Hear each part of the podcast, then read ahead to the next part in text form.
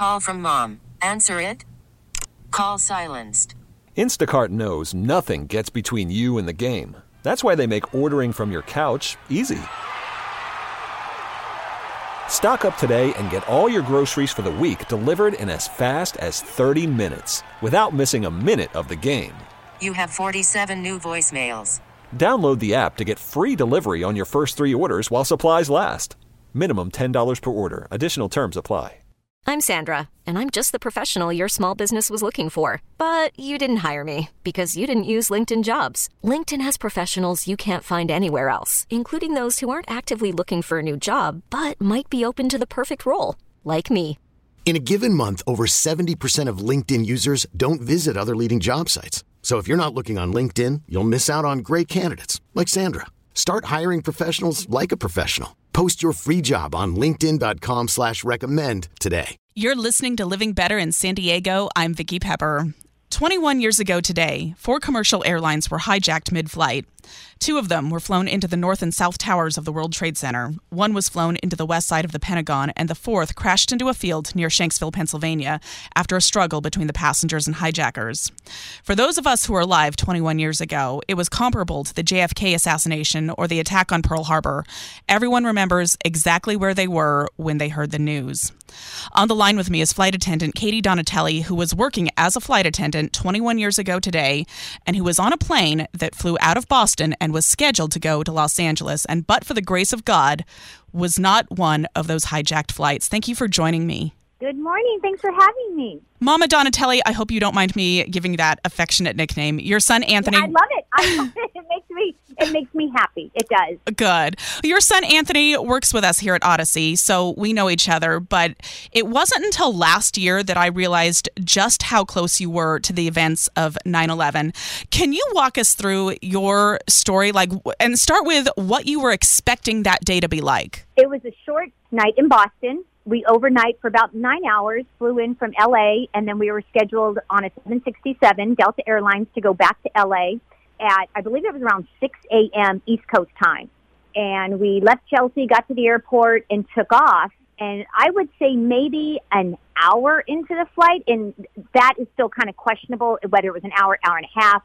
I remember going up to the cockpit, and Candace and I, another flight attendant, I was holding the captain, the first officer's breakfast. She had their orange juice, and it wasn't a big deal to open the cockpit door at that time. So, you know, we got the door Mm-hmm. open and we're ready to hand them their breakfast and their drinks. And all of a sudden, the captain kind of gives us the finger, almost like, what's going on? But kind of, you know, he had this, this look on his face. And I remember the first officer was looking out the window because the aircrafts are scheduled so many miles apart. The aircraft that crashed down in Pennsylvania and our Delta flight, uh, 1989, the radios got crossed over. Air traffic control could not tell what aircraft was what because the terrorists on the, I believe it was United flight that went down in Pennsylvania, could be American, so please forgive me if I'm wrong. They couldn't tell our airplanes apart. So as soon as that one went down and it had gone already out of control, we had the F-15s, the fighter jets. The government had said sent the fighter jets up to take us down because if they could blow us up, it would cause less damage on Earth and we mm. would not hurt anybody or, or, you know, crash into a building. So that one crashed within seconds. It all happened so fast. We had the F-15s on both sides of our aircraft ready to take us down. And we got the call and Candace and I are like, "What- we've never heard that call before. And it was get this airplane on the ground or we are going to take you down. And you, at that point, you had no idea what was going on. no clue. With the technology, once we got cell phones and TVs, it technology took off. At that point, how many years ago was it? 21? 21. 21 years ago, go back, you know, technology wise, and it wasn't, we didn't have the live TV. We uh, didn't have that. We weren't able to communicate the way we are today. So yeah, we had no idea. And we're like, what's going on? I remember the captain getting the crash axe. I remember him saying, you know, close the store. We're going on, you know, lockdown. And if something happens when we get on the ground, you blow that flag, you run like heck. And we're thinking, huh, we've never heard this before. We're the door going, this is so strange. And I remember we're talking to the crew about what's going on. And again, we have no idea what's going on. So next thing you know is, you know, we go down and we land in Cleveland, which is a very small runway, and we were on a very big jet. The rest of America knew what had happened. I mean, the Twin Towers, I'm sure, had already crashed, and it was on TV. We were clueless. Uh, it wasn't until the SWAT team came. We had to land in Cleveland, and then we had to go to like the back 40. So in case we had bombs on board, we wouldn't explode and again hurt anybody. So air traffic control had us go out to like the middle of nowhere. Once we hit that spot, we were to continue to keep in our seats. The captain told the passengers, stay in your seats. SWAT team comes on. They start taking us off, you know, one by one, by one, by one. We couldn't take our stuff, no belongings. Passengers were on one side, crew was on the other. And once the SWAT team was done with us, then we had to go to the FBI building. Again, hours later, we had no clue what was going on, and none of us had called home because we didn't have our stuff with us. Oh my goodness. So the FBI was that, you know, that one-on-one, and I don't know how much I'm allowed to say on that one, but, you know, once we were released from that, now But you were time. interrogated by the FBI. You could say that, yeah. Wow.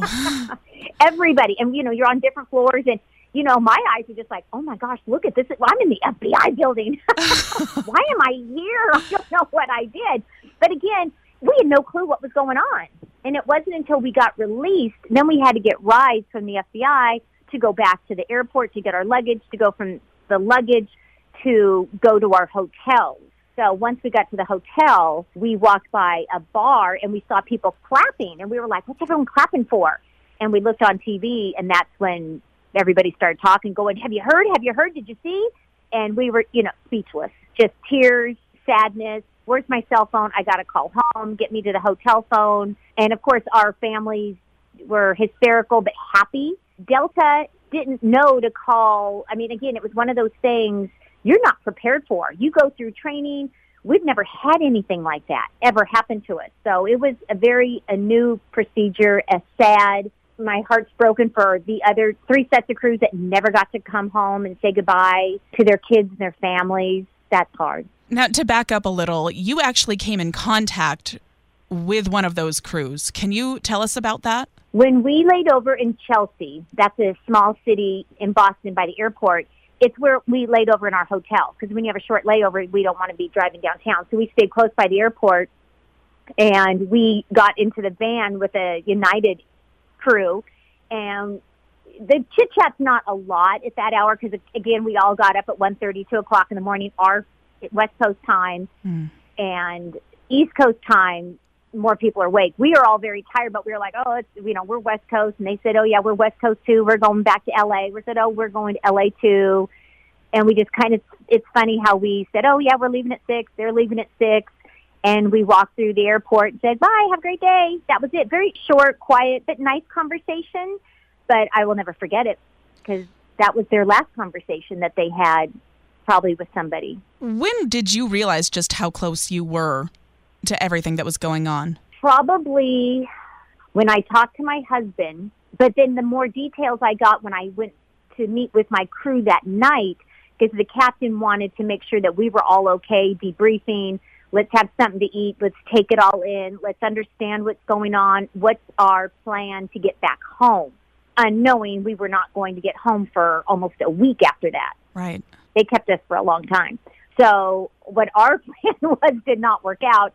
The good news is again, we did get to go home, but that investigation took a little longer than we anticipated. So I think it all started coming. It was like a puzzle. It was like I got so many pieces from my husband and then I got so many more pieces from the TV and then I got these pieces from the captain and he's telling me what he's learned from other pilots and air traffic control and just the details were they were just coming in so fast and you were just like that was me? That was me on that airplane? I out of the three airplanes i went on the right one? Because the other two oh. didn't make it. That's where it's like oh what are these that's that's what always gets me. So it took you a while to process everything that had happened. yeah. You kind of go into shock because it's it's like a near miss. You're here and then something happens to you so close but again you're okay. You know some people say it wasn't your time. You were not it was not your time which you know i believe but you still your heart breaks it aches it brings tears to your eyes when you think about that day and how many innocent lives and families mm. have been affected and like you said it's you will always remember where you were on that day and my girlfriend told me that night in the hotel. Write down everything that you can remember. Write down every detail. Don't worry about spelling or punctuation. Just start writing. And I thought, oh, well, all right, I'll write a page. 10, 12 pages later, I mean, I was going through the, uh, the drawers going, I need more pages. I need more pages. And I literally filled up a little notebook. And I remember that next morning I went downstairs and grabbed a couple newspapers going, wow. Seeing the pictures broke my heart. See, turning over the pages and uh, seeing the firefighters and seeing what was going on in New York and seeing what was going on in Pennsylvania and how the people in, I think the United flight actually said they were able to call home. The passengers were, and they mm-hmm. said, you know, we're going to take them down, but chances are we're not going to come home. Oh, I couldn't imagine that phone call. My kids were, Anthony was in sixth grade and Nikki was in second grade. And I remember calling the school asking the teachers, please keep in mind their mom is a flight attendant. I am not home. I can't come home right now. They don't quite understand, especially Nikki, the younger one. He didn't grasp what was going on, but Anthony sure did. Right. And he was asking, "Where's mom? Where's mom? Why can't she come home?" And that was tear jerking just constantly because I couldn't tell him when I was going to come home. Had you been in contact with your family at that point? At that night, that night, once we were able to get our stuff back, but it wasn't until that evening. What was that phone call like to say that I'm okay? You know what? For me, I was okay. When I heard my husband, oh, see, I'm going to get emotional now. when I heard his voice, sorry, just screaming in shock because I guess they hadn't, there was no details on our airplane. It was just the Boston LA flights have crashed. You know, it was American, it was United, and American and United, but nothing on Delta. And I fly for Delta. And so he was kind of confused, like, okay, well, where is she? Where is she? Why hasn't she called home? Why hasn't she called home? And, you know, he didn't realize that all my personal stuff was taken from me. We weren't allowed to have our cell phones, our luggage. We had nothing. So when I called him, I was going to tell him, baby, you didn't believe my day. It was crazy. And he was just, you know, yelling, frantic, happy, crying. And he's telling the kids, Mom's okay, Mom's okay. And I remember going, Oh God, you got to call your dad. He's been crying all day. He doesn't know what's going on. And it was a happy, hard, sad, Are you sure you're okay? You know, that was heartfelt. And then, of course, my dad. Oh. And I was raised by my dad. So that was a tough phone call. I thought it was just going to be like, Hi, Dad. Just want to let you know I'm okay. And, you know, he had gone through the process of, I think I just lost my daughter. Oh my goodness. Yeah, that was hard. I'm speaking with Katie Donatelli, who was working as a flight attendant on the morning of 9 11. I remember your son Anthony telling us that day about watching his dad being glued to the TV and just, and he didn't realize that at the time, but your husband was, like you said, trying to get information about which flight it was. And Yeah. they weren't mentioning Delta. I, mm-hmm. I can't even imagine what that day must have been like for him and, and for your for your sons. Yeah, because I was supposed to come home and pick the kids up from school, and you know, you you have your routines, and you think, okay, well, I might be delayed a two, an hour or two, but yeah, that was I, I can't imagine. I felt so bad for my family because I could not help them. I didn't know what was going on. I mean, none of us knew the extent, the devastation, the sadness, what myself and my crew was going through versus what my family is going through, what the rest of the world on the ground watching TV at home. It's still, it's two totally different emotions. They're watching like, oh my gosh, and you know, I had no clue, and then it was given to me in little pieces. And it wasn't until like the end of the day. So my poor family had to go the entire day. But again, it was just that day that was really hard for us. But, you know, thankfully I'm still flight. I'm still here. That's a good thing. And a week later, when you were able to go home, what was that like to be reunited with your family after everything that had Oh, happened? When we finally did come home, I'll never forget. It was a huge celebration at LAX when we did get to come home. That oh. was one celebration that we weren't expecting and base manager, the chief pilot, I mean, everybody was there to greet us and congratulate us. The one thing I know that stood out was, you know, the happiness that we came home and cheering people, which was really sweet. But driving home, the flags, people had the American mm. flags out everywhere. So, you know, I was just, it, that was emotional. You, you think of flags on 4th of July, Memorial Day, and Veterans Day, but here they were, everyone, it was like a sea of flags as I'm driving home on the freeway and you go by homes and it was like, wow. And then I have the best neighbors in the world. When I pulled up, they all came running out, and and my husband was out, my kids were out, and that was really sweet. Sometimes I mm-hmm. feel like some of my emotions from that day may have subsided. I mean, not certainly not completely. I know they're always going to be there, but maybe not as strong. But then the anniversary of 9/11 rolls around, and I realize, nope, these emotions are just as strong and as raw and as painful as they were 21 years ago. Has that been your experience? It is. There's a movie that came out that they did. I don't know if it's a movie or it was on something. And it was about the United flight and how the passengers took it over, and our Delta flight was was also incorporated in that because we were the two that got the radios intertwined. They could not tell what airplane was talking to air traffic control. And I think of that. I remember seeing that, and I just think it, it, it's still it's an emotion that it's hard to describe. That just goes through your entire body. It gives you chills. It takes you back. I mean, just talking about, I'm having little flashbacks. I remember seeing the TV screens, and I remember watching as the airplanes would go in, and I'd go, "That's enough don't need to see anymore. I will not sit and watch it. I think it still hits too close to home. And you still don't watch footage of what happened? No, no, no. I can't imagine a family could ever even watch that too. It's no, I can't. I mean, that's it's like your office. It's your airplane. It's your it's that's where you work. That's your jet, and I go on that every week. And right now, I'm on a trip right now, and to the thought of that is just awful like you said, you're still working as a flight attendant. How has the travel industry changed since 9 11? And do you find yourself doing things differently as a result? Coming back after 9 11, we, I ended up seeing a therapist, and so did the rest of my crew. So we did not come right back to work. It took us at least six months mm-hmm. that where, you know, your therapist had to sign off going, okay, he or she is okay. Our first officer ended up quitting. Our captain ended up retiring there was another flight that maybe two flight attendants ended up quitting and everyone was like, you know what, life's too short. No, I'm not going to do this where, you know, I'm a missile into a, a, mm. a building. They had a different thought process. You know, terrorists are being trained to do this. I'm not interested. I took the time off and I guess I, you know, everyone kind of takes it in differently. I ended up being okay, but I thought, okay, I just don't want to work full time. Let me go back to work and see how I do my husband had a hard time with it, and it, that was a real rough patch in our marriage, I would have to say, because he was like, "No, I don't want you doing that. I want you to be home. I'm not ready to go through that again." Right. So that was tough. That was very strange. You'd go through the airport, and it was almost like the Twilight Zone. People quit flying. People had mm-hmm. the same. They were like, "Oh heck no! If terrorists are learning to fly, I'm not going to fly." You know, that's when we started doing more conference calls because they business people were not traveling, and it was like walking through it was like the twilight zone. You walk through the airport and there was nobody.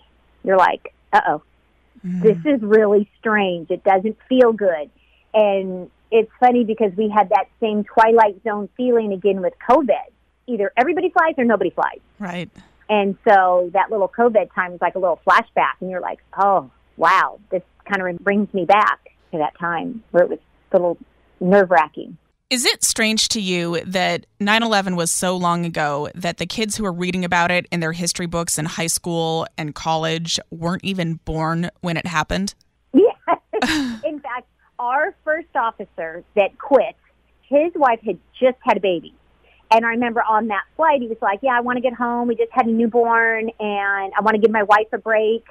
And I saw him at a children's Delta does a lot of uh, charity work, and I like to dive in in the children's um, hospital because I just love being around little people. And so I was there, and I came in my uniform, and we were around the children's hospital in Los Angeles, and I saw our first officer, and he says, "Do you remember me?" And I was like, "No." And you know, he told me his name, and I said, "Oh my gosh!" He goes, "Yeah, I was your first officer on September what? 11th." And I said, "Oh my gosh, how's your baby?" And he goes my baby's 21. it's like he was a baby, and that was the reason why he had quit because he wanted to be a dad. And he said, "I'll go into the family business. I will not fly." And when I think of his son all grown up, it's like, wow, it's been that long. What would you say to those students who are reading about it as history and not as something that they lived through? What would you say about how it changed the USA? I think people will be there. The more information we get, and I think we're better to stick together and we work more as a team. When you find that there's other people that are bad, that are not here to do good, and they're trying to take something over or they see somebody being hurt, I think people now are more willing to get up, get involved, and make a barrier and say, hey, no, this is not going to happen. I think before September 11th, I think maybe one or two people would get up. Today, I think more people would actually get up and say, no, you know, we're going to stick together and we're not going to let this happen. I would think that's the positive. And, you know, I hope everybody's being a little bit more vigilant.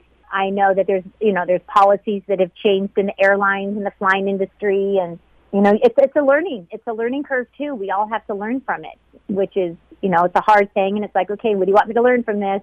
Okay, don't get complacent again. I've been speaking with Katie Donatelli, who was working as a flight attendant on the morning of September 11th. Any last thoughts for us? I'm so happy to be here. I'm happy to talk to you. I'm happy that I got to raise my boys and I get to see them raising their families. And I will never forget all the crews, the families that we lost. And I'm in New York City right now, and they did an outstanding job on the memorial for 9 11. If you haven't seen it, please come visit. It's beautiful. It's touching.